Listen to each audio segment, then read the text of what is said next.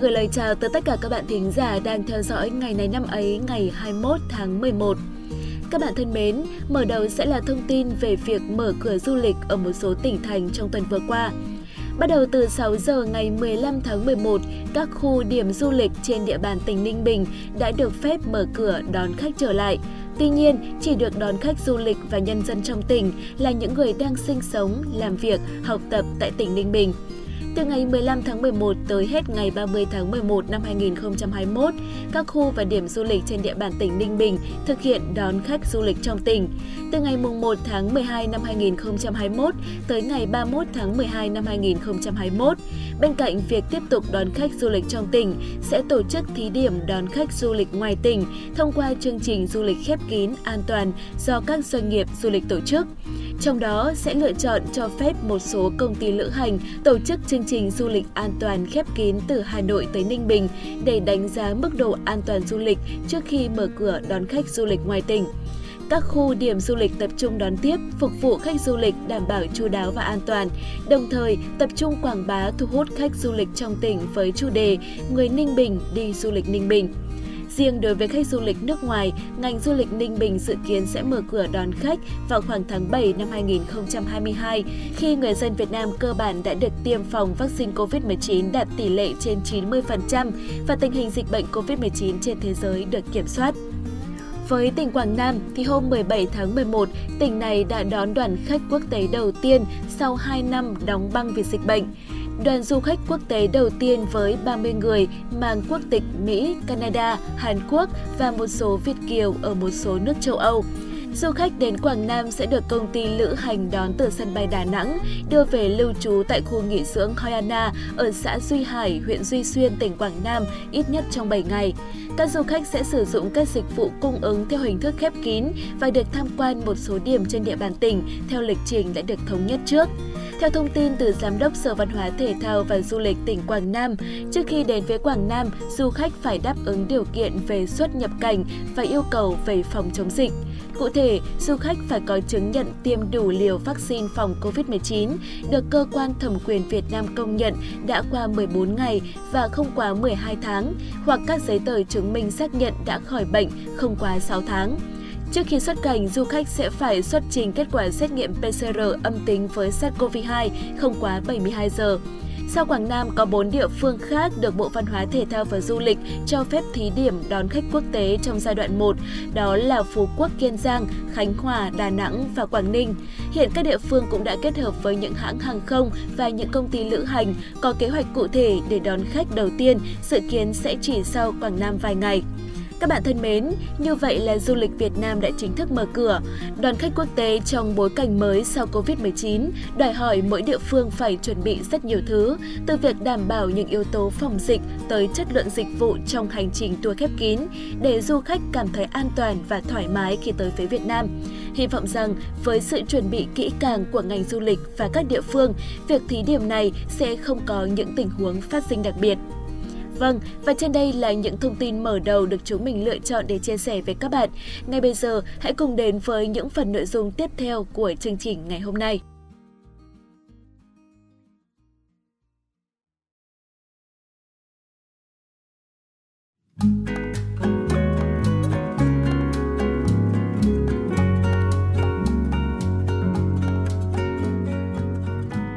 Các bạn thân mến, ngày 21 tháng 11 là ngày thứ 325 trong năm. Như thường lệ, điều chúng mình muốn nói ngay lúc này chính là lời chúc mừng sinh nhật dành cho tất cả các bạn thính giả có sinh nhật trong ngày hôm nay. Chúc các bạn sẽ có một ngày thật vui vẻ, hạnh phúc bên cạnh những người bạn yêu quý. Ngày hôm nay, bạn là đặc biệt nhất và bạn xứng đáng nhận được nhiều tình yêu thương, sự quan tâm từ tất cả mọi người. Và đồng thời, bạn cũng xứng đáng nhận được sự ưu ái từ chính mình. Tuổi mới là một hành trình mới, nhưng vẫn cứ hãy sống hết mình như đã từng. Bất kỳ ở một giai đoạn nào của cuộc đời, chúng ta cũng nên sống hết mình để thời gian trôi qua không khiến ta phải tiếc nuối và muốn níu kéo trở lại. Sống hết mình là sống với thái độ tích cực, luôn cống hiến hết mình, cố gắng trong từng khoảnh khắc và sống với trái tim đầy nhiệt huyết. Hãy cứ sống như thế các bạn nhé, bạn sẽ có một cuộc đời thực sự đáng sống.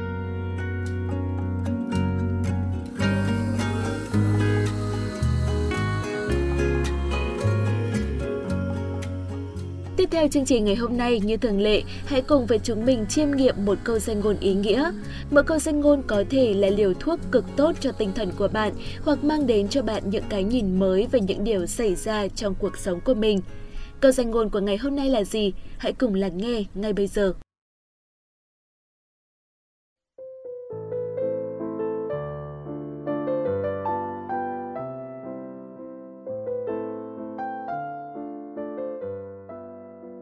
Các bạn thân mến, con người sống trên đời không ít lần chăn trở về những thành công và thất bại.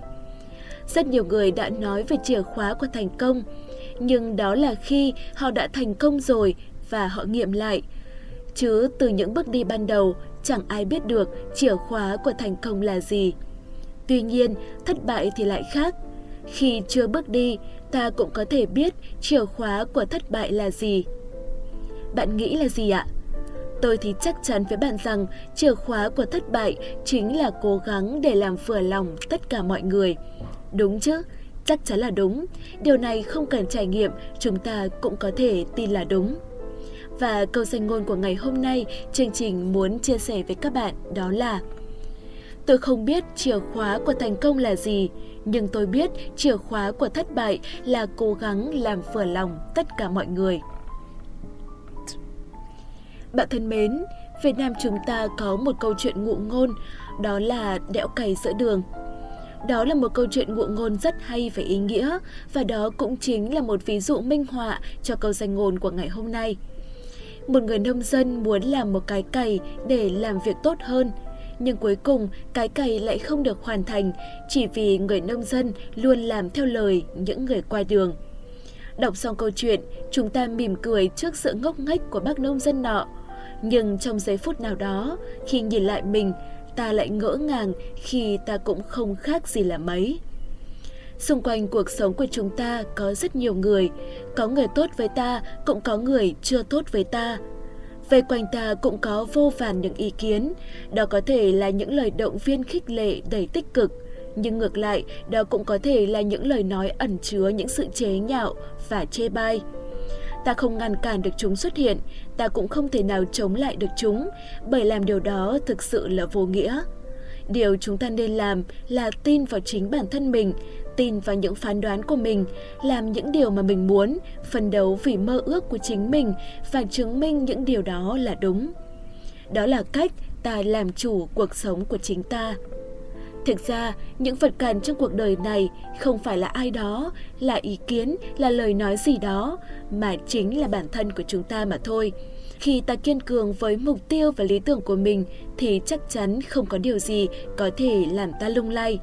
Vậy nên, đừng để cho những lời nói vô nghĩa ngoài kia quyết định cuộc đời của bạn. Đừng cố gắng làm vừa lòng tất cả mọi người để rồi chỉ nhận lấy những thất bại về mình.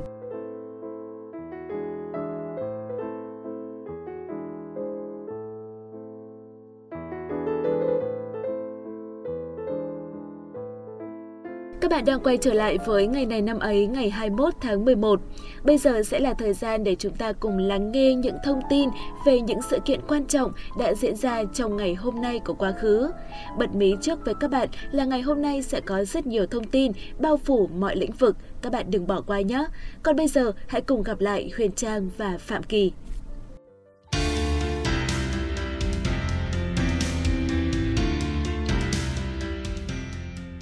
Huyền Trang và Phạm Kỳ rất vui được gặp lại các bạn trong chuyên mục Ngày này năm ấy. Các bạn thính giả thân mến, mỗi ngày qua đi với guồng quay liên tục của thời gian, có rất rất nhiều các sự kiện diễn ra ở khắp mọi nơi trên thế giới mà chúng ta không thể nào biết hết được. Ngày này năm ấy là một chuyên mục mong muốn có thể đem tới cho các bạn những thông tin về các sự kiện nổi bật đáng chú ý trong quá khứ. Biết đâu những thông tin ấy có thể cần thiết và có ích đối với chúng ta trong cuộc sống, hoặc đơn thuần chỉ là để chúng ta có thêm những kiến thức thú vị và bổ ích. Vì vậy, những người làm chương trình chúng mình rất mong có thể nhận được nhiều hơn nữa tình cảm và sự ủng hộ từ các bạn thính giả.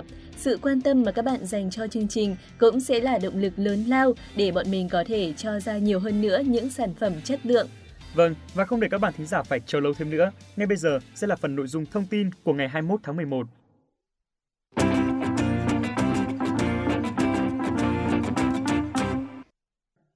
Sự kiện đáng chú ý trong nước đầu tiên ngày hôm nay sẽ là về vị hoàng đế đầu tiên của nhà Lý. Ngày 21 tháng 11 năm 1009 là ngày Lý Công Uẩn lên ngôi hoàng đế, sáng lập ra nhà Lý trong lịch sử Việt Nam. Lý Công Uẩn là người huyện Từ Sơn, Bắc Ninh. Dưới triều nhà Tiền Lê, ông làm quan đến chức điện tiền chỉ huy sứ, là một chức quan võ chỉ huy quân đội bảo vệ kinh đô Hoa Lư bấy giờ. Năm 1005, Lê Trung Tông bị em trai là Lê Long Đĩnh sát hại. Ông ôm Trung Tông rồi khóc. Long Đĩnh cho rằng ông là tôi trung, bèn cho giữ chức quan cận vệ. Đến năm 1009, Long Đĩnh qua đời, con trai còn nhỏ, ông được lực lượng của Đào Cam Mộc và Thiền sư Vạn Hạnh tôn làm hoàng đế. Trong thời kỳ trị vì của mình, ông dành nhiều thời gian để đánh dẹp các nơi phản loạn.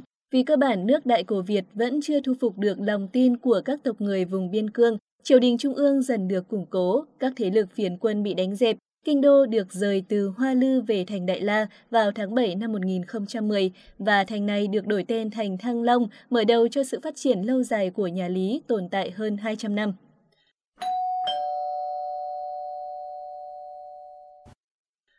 Mời các bạn cùng chuyển sang thông tin tiếp theo. Ngày 21 tháng 11 năm 1997 là ngày mất của một nhạc sĩ tài năng mang tên Diệp Minh Tuyền. Ông ban đầu là một nhà thơ nhưng hầu hết lại được biết đến như là một nhạc sĩ. Hầu hết các sáng tác của ông thuộc dòng nhạc đỏ, được biết tới nhiều hơn cả là bài hát Hát mãi khúc quân hành. Mê nhạc từ nhỏ nên ông được mẹ dạy chơi đàn mandolin từ rất sớm. Năm 1950, Diệp Minh Tuyền theo mẹ vào chiến khu Đồng Tháp 10 và tham gia biểu diễn trong các cuộc văn nghệ của đơn vị mẹ ông. Từ thời kỳ đó, ông bắt đầu ảnh hưởng bởi những ca khúc kháng chiến của các nhạc sĩ như Văn Cao, Lưu Hữu Phước. Năm 1954, Diệp Minh Tuyền tập kết ra Bắc. Ông học ở trường học sinh miền Nam và tham gia ban văn nghệ trường học sinh miền Nam số 14. Thời gian này ông viết ca khúc đầu tay Em bé miền Nam, rồi tiếp theo đến Triều Hạ Long. Từ năm 1965 đến 1968, ông về làm việc ở Tổ lý luận phê bình Viện Văn học Việt Nam. Thơ của ông được nhiều người phổ nhạc như bài Con đường có lá mây bay, Mùa chim én bay được Hoàng Hiệp phổ nhạc, Màu cờ tôi yêu được Phạm Tuyên phổ nhạc. Ông đã xuất bản được 6 tập thơ. Diệp Minh Tuyền từng giữ chức Phó Tổng thư ký Hội âm nhạc thành phố Hồ Chí Minh kiêm tổng biên tập tạp chí Sóng nhạc. Ông còn là hội viên Hội Nhà văn Việt Nam, hội viên Hội Nhà báo Việt Nam, ủy viên ban chấp hành Hội Nhà văn thành phố Hồ Chí Minh. Ông còn được nhiều giải thưởng âm nhạc của thành phố Hồ Chí Minh và là tác giả nhiều bài phê bình âm nhạc văn hóa. Ông mất ngày 21 tháng 11 năm 1997 tại thành phố Hồ Chí Minh do bị tai biến mạch máu não.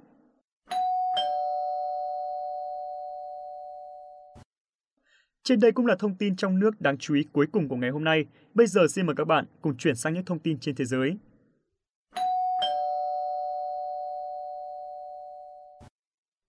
Francois Marie Aros, nổi tiếng với bút hiệu Voltaire, là một đại văn hào, tác giả, bình luận gia, nhà thuần luận và triết gia người Pháp.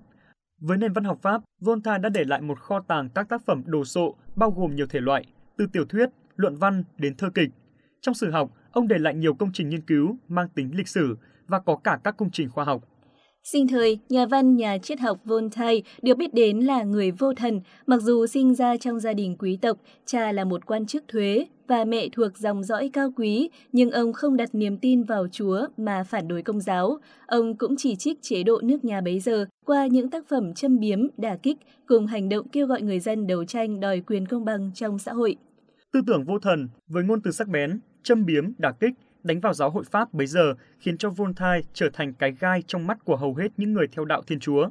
Khi đó, nước Pháp rất khắt khe với những người chống đối, nên cuộc sống của Voltaire phải lưu lạc nhiều nơi.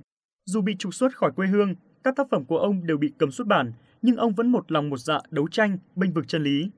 20 năm cuối đời, Voltaire sống ở Ferny và mất ở Paris. Nay Ferny được đặt theo tên ông là Ferny Voltaire. Ngày 30 tháng 5 năm 1978, Voltaire qua đời ở tuổi 84. Thực hư cái chết của ông ra sao đến nay vẫn là một ẩn số.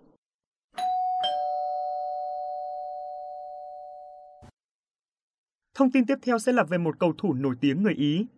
Ngày 21 tháng 11 năm 1979 là ngày sinh của Vincenzo Iaquinta, là một thành viên của đội tuyển bóng đá Ý vô địch World Cup năm 2006. Anh là một tiền đạo có sức mạnh, lối chơi sông sáo và khả năng chơi bóng bổng khá tốt. Anh cũng có thể chơi như một tiền đạo cánh. Hiện tại, anh đã giải nghệ. Trước khi gia nhập câu lạc bộ Udinese năm 2000, anh chơi bóng cùng người anh trai tại các giải đấu thấp hơn Serie A cho câu lạc bộ Reggiolo từ năm 1996 đến 1997, Padova năm 1998 và Castel di Sangro năm 1998 đến năm 2000. Anh ghi một cú hat-trick cho đội bóng ngay trong mùa giải đầu tiên dự cúp UEFA mùa 2005-2006 cho Udinese. Sau đó, gia hạn hợp đồng lúc đó với Udinese thêm 3 năm đến năm 2010. Juventus đã mua anh với giá 11,3 triệu bảng vào tháng 6 năm 2007, sau một mùa giải xuống chơi tại Serie B vì hậu quả của vụ Calciopoli nổi tiếng. Anh là bản hợp đồng đầu tiên của Juventus khi trở lại Serie A mùa hè 2007. Đầu mùa giải 2009-2010, Iaquinta tiếp tục là chủ công của Juventus và ghi những bàn thắng quan trọng cho câu lạc bộ. Tuy nhiên, một chấn thương đầu gối của anh vào tháng 10 năm 2009 đã khiến cho anh nghỉ thi đấu khá lâu khi chỉ trở lại vào đầu tháng 3 năm 2010. Về sự nghiệp quốc tế, anh là thành viên của đội tuyển bóng đá Ý vô địch World Cup 2006. Tại giải đấu này, anh ghi một bàn cho đội tuyển Ý trong chiến thắng 2-0 trước đội tuyển bóng đá Ghana. Người kiến tạo cho anh cũng là người ghi bàn thắng đầu tiên của trận đấu, Andrea Pirlo. Anh không dự Euro 2008 vì bị chấn thương. Trên đây cũng là thông tin khép lại chuyên mục ngày này năm ấy của chúng ta ngày hôm nay. Đã đến lúc Phạm Kỳ và Huyền Trang phải nói lời chia tay với các bạn rồi. Xin chào tạm biệt, hẹn gặp lại các bạn trong chương trình lần sau.